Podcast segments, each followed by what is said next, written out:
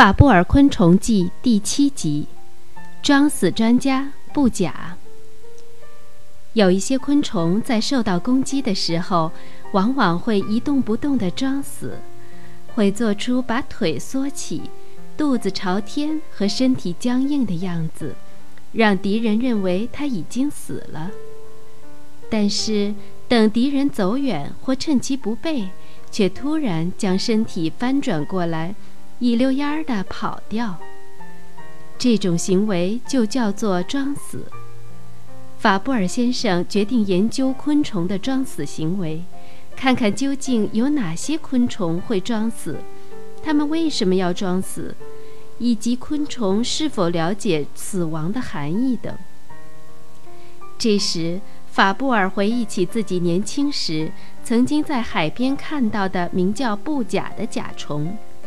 这个天不怕地不怕的打架高手，竟然曾经在法布尔面前表演装死游戏。法布尔先生捕捉了十二只布甲，着手研究它们的习性。这十二只布甲也因此吃尽了苦头。为了给布甲一定的冲击，法布尔先生不停地将它们扔到桌子上。虽然他明明知道这样虐待昆虫很不应该。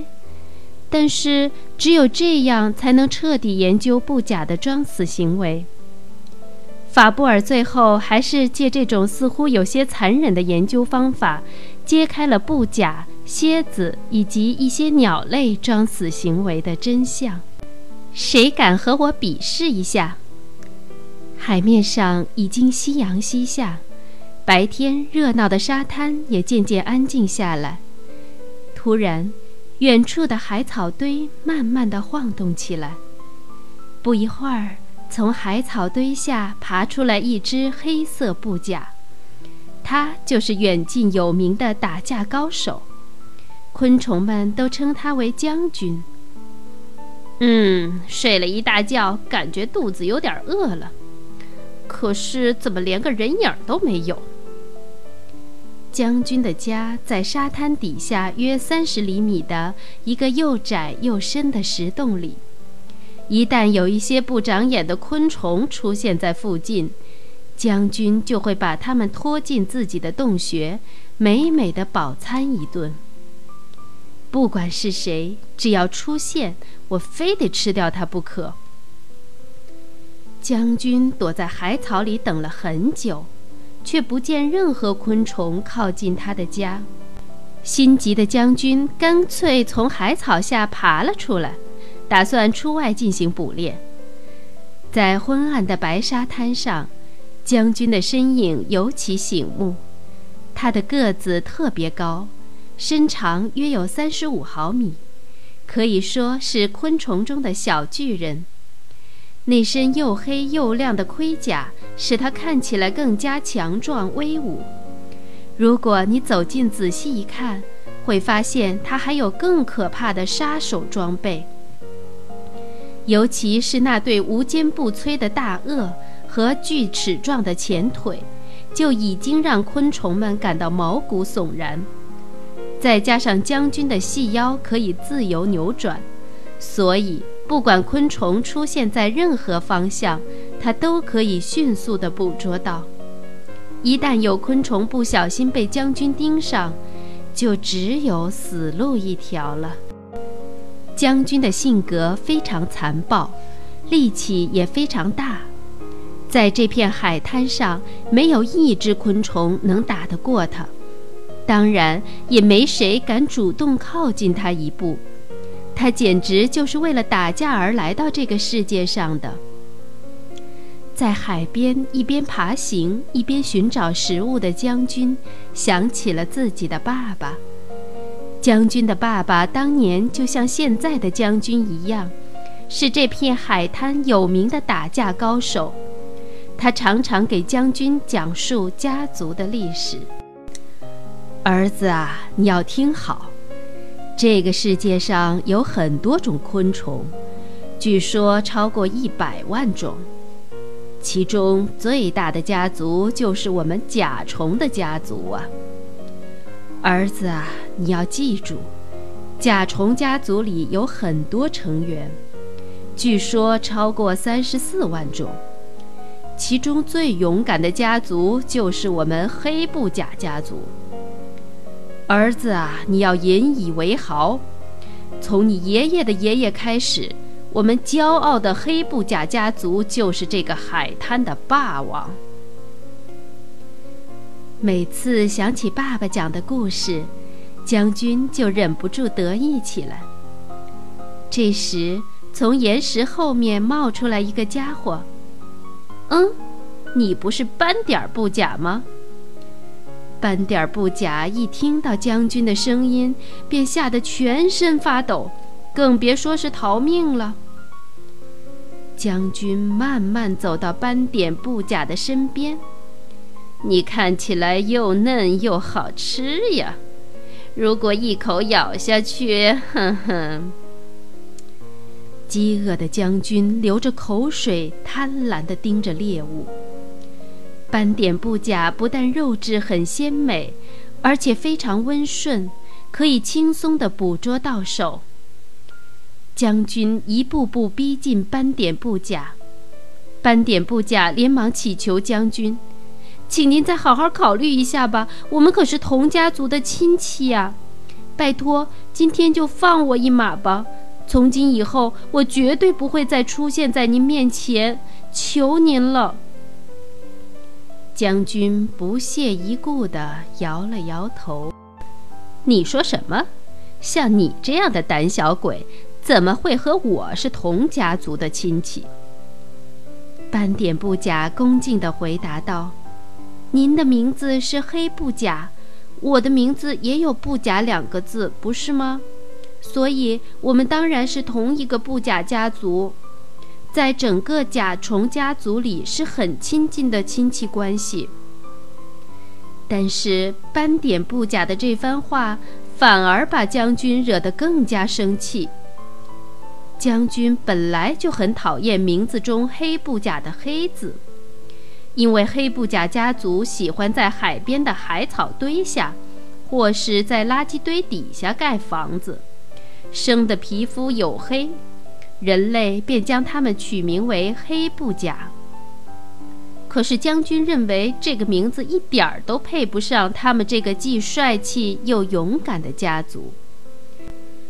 再加上黑布甲的名称听起来像是只会一步一步慢慢爬的意思。很容易使人觉得它们是一类非常软弱的昆虫，所以将军每次听到这样的称呼都气得火冒三丈。你给我闭嘴！将军朝斑点布甲大声喊道，然后张开锯齿状的大颚，高高的抬起了头，扭动着黑亮的身体，准备展开攻势。紫斑布甲吓得都快昏过去了，完了，我这次死定了。正在这时，斑点布甲发现了躲在岩石后面的阔鱼爷爷。阔鱼爷爷也被眼前的情景吓得瑟瑟发抖。斑点布甲赶紧大声喊道：“那里有只阔鱼！”虽然这样做很对不起阔鱼爷爷，但是为求自保，也顾不了那么多了。阔鱼又叫鼻涕虫，是将军最爱吃的食物，尤其是年纪较大的老阔鱼，因为它们特别筋道好吃。将军一听到“阔鱼”两个字，眼睛马上就亮了起来。立刻转移攻击目标，扑向阔鱼爷爷。结果阔鱼送掉了性命，而斑点不假便趁机逃之夭夭。一顿美餐之后，将军得意洋洋地大喊道：“还有谁敢和我比试一下？有种的就站出来！在这片海滩上。”确实没有哪个昆虫敢和既残忍又强悍的将军较量了，所以大家纷纷躲着将军，唯恐被他发现而成为他的猎物。这一天，将军起了个大早，打算出门散步。许久没有晒过太阳的将军，觉得刺眼的阳光有点心烦，再加上无事可做，他想随便找只昆虫来戏弄一下。可是没想到，自己反而被一只小鸟给咬住了。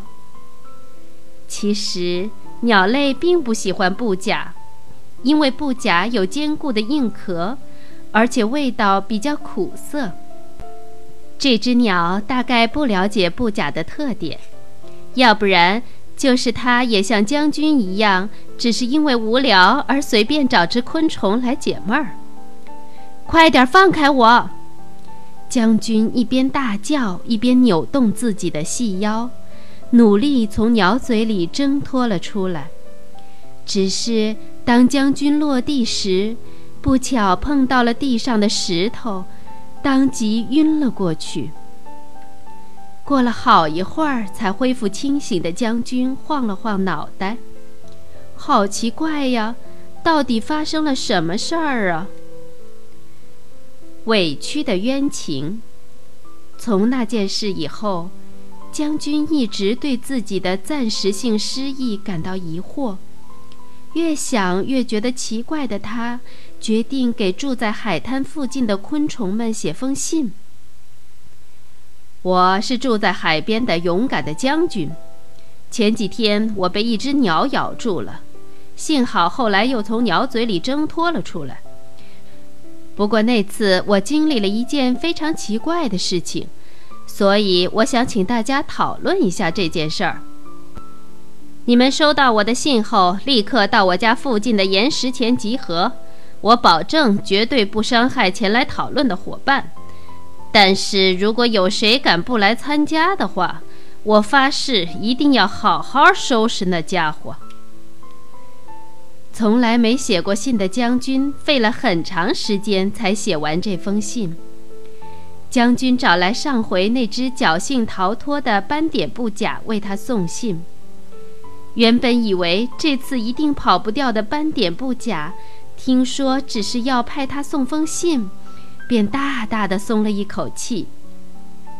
斑点布甲用了不到一天的功夫，就将十二封信全部送完了。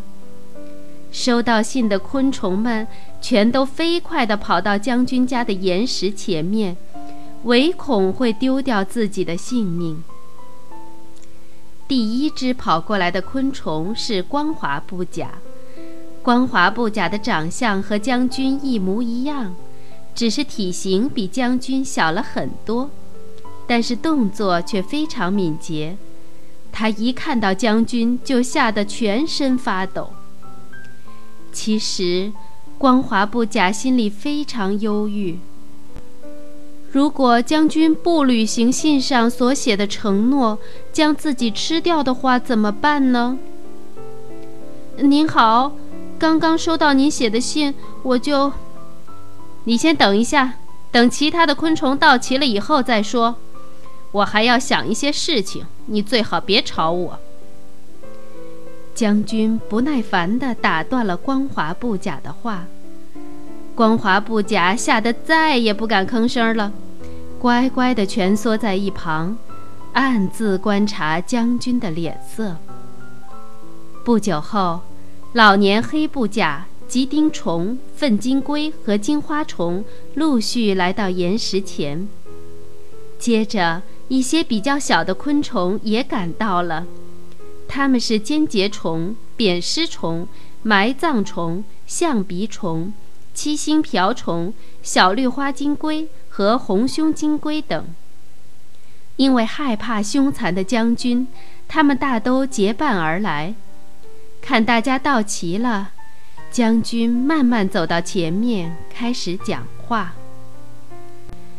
正如我在信里提到的一样，我经历了一件很奇怪的事情。当我从鸟嘴里挣脱出来时，我只记得自己掉在了地面的石头上，之后的事情就什么都不记得了。大概过了一个多小时以后，我虽然完全苏醒了，但是我始终有种奇怪的感觉。如果你们中间有谁知道原因，就给我说一说。嗯，这就是人类所说的装死。老年黑布甲的话音刚落，大家便开始争先恐后地发表意见。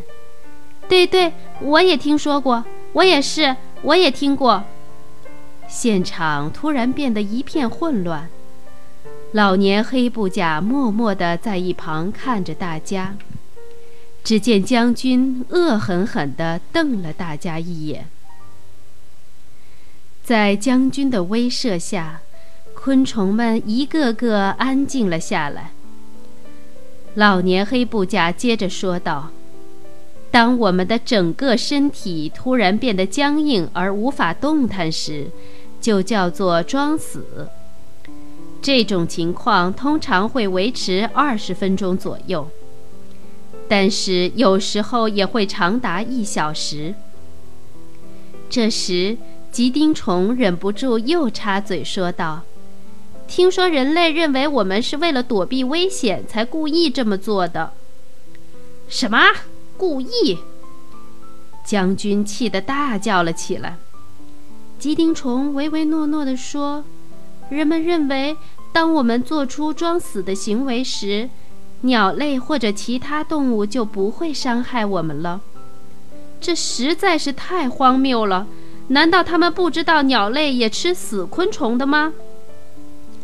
将军越听越生气。大家也纷纷讲述自己曾经遭受过的委屈。听着老年黑布甲讲述被人类抓去做试验的经过，大家全都吓得说不出话来。那时，每次被扔到半空中的时候，我都昏死了过去，大约要半个小时才能苏醒过来。到了最后。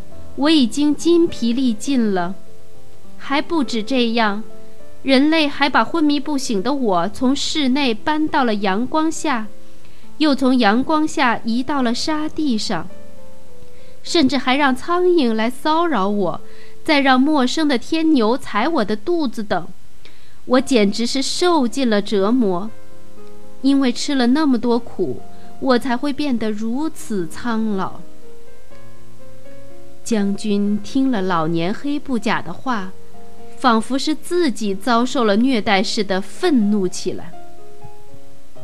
像我们这样勇猛的布甲，怎么可能装死呢？只有象鼻虫那样的胆小鬼才会做那种事儿。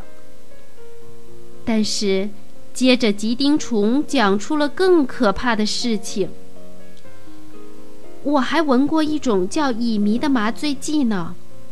当场我就晕了过去，就像是被谁打昏了似的，一个小时后才苏醒了过来。现在回想起来，真是件可怕的事情。啊，对了，当时粪金龟也在现场，难道你不记得了吗？粪金龟歪着头说：“因为当时我马上就醒过来了，所以没有太深的印象。”啊，原来是这样啊！从那个奇怪的玻璃瓶中出来以后，我确实觉得有点头晕，只是当时没有想太多。其他体型较小的昆虫们也鼓起勇气说：“虽然我们也有类似的经历，但是我们昏迷的时间并没有那么长。当我们受到冲击时，”最多也就几分钟就会苏醒，一般都是几秒钟就可以醒过来。可能是因为我们的体型比较小吧。大家开始你一言我一语的再次喧闹了起来。只有光滑布甲静静地站在角落里一言不发。小绿花金龟戳了一下光滑布甲：“你也说说你的经历吧。”光滑布甲有些难为情地说：“我从来都没有过这种奇怪的经历，我不知道将军为什么让我来参加这个讨论会。”听到光华布甲的话，大家全都吓了一跳。难道你受到任何刺激都不会晕倒吗？是。光华不假胆怯的小声回答道。小绿花金龟自言自语地说：“这真是很奇怪呀，你只是体型比较小，长相却和将军一模一样啊。”将军也喃喃地说：“我也是这么想的，所以才叫你来的。”昆虫们似乎开始慢慢了解装死的真相了。老年黑布甲首先开口说道：“所以，并不是所有的昆虫都会发生装死的现象，而且这和体型大小好像也没有什么关系。最重要的是，这种现象并不是为了欺骗谁而做出来的。如果真是为了欺骗而装死的话，”就不应该是既强壮又善于打架的将军，反而光滑布甲更需要这种伎俩。你们说对不对呀？这时，吉丁虫又忍不住插了进来。还有，所谓装死，就和以前我被麻醉剂麻醉的情况很像，是不是呀？但是有一点不同的是，体型小的昆虫昏迷的时间较短。而体型大的昆虫昏迷的时间较长。将军点头同意吉丁虫的看法。所以，我们是被冤枉的。说的也是，对我们这些从来不会撒谎的昆虫，竟然说是在装死，实在是太过分了。吉丁虫不满地嘟囔着。这时，基布甲接着说道。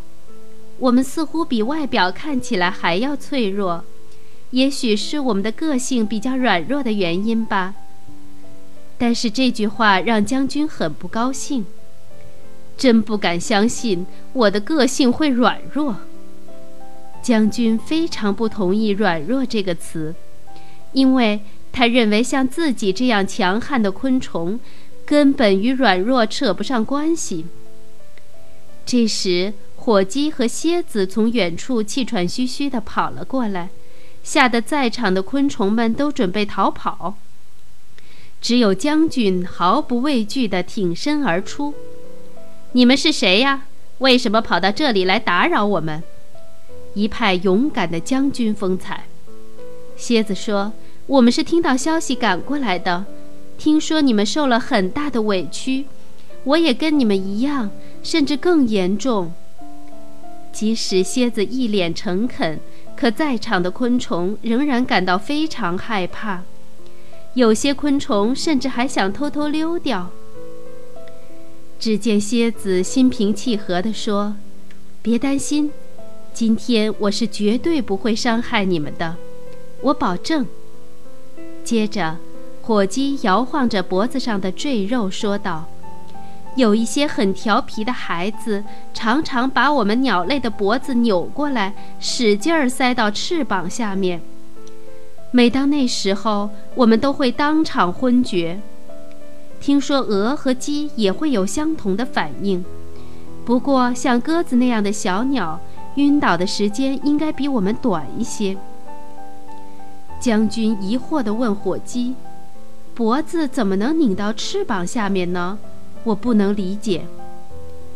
火鸡有些不耐烦地模仿起当时的情形，就是这样，先这样，再这样。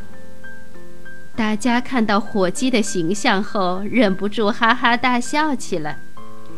但是将军却一脸的严肃，不见一丝笑容。于是，在场的昆虫们全都停止了笑声。将军想了一会儿，开口说道：“所以，我从鸟嘴掉落到地面，昏迷一个小时；吉丁虫闻到麻醉剂后昏迷不醒，以及火鸡被小孩子欺负而昏倒在地，其实都是同样的情况。”基布甲连忙点头说：“对呀，就连醒过来的样子也是一模一样。”我们都是先从脚尖儿开始恢复知觉，接着嘴巴旁边的触须会慢慢的抖动，然后触角跟着触须动了起来，也就是说，是从身体的末端开始恢复知觉。接着，蝎子讲述了一个更可怕的故事。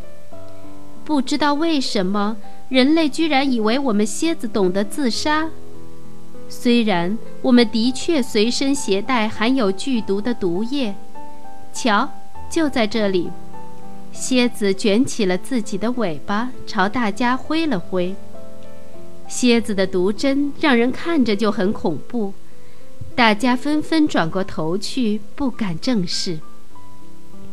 人类为了研究我们到底会不会自杀，竟然无情地把我们扔进火中，就是那种熊熊的烈火。什么？怎么会那么残忍？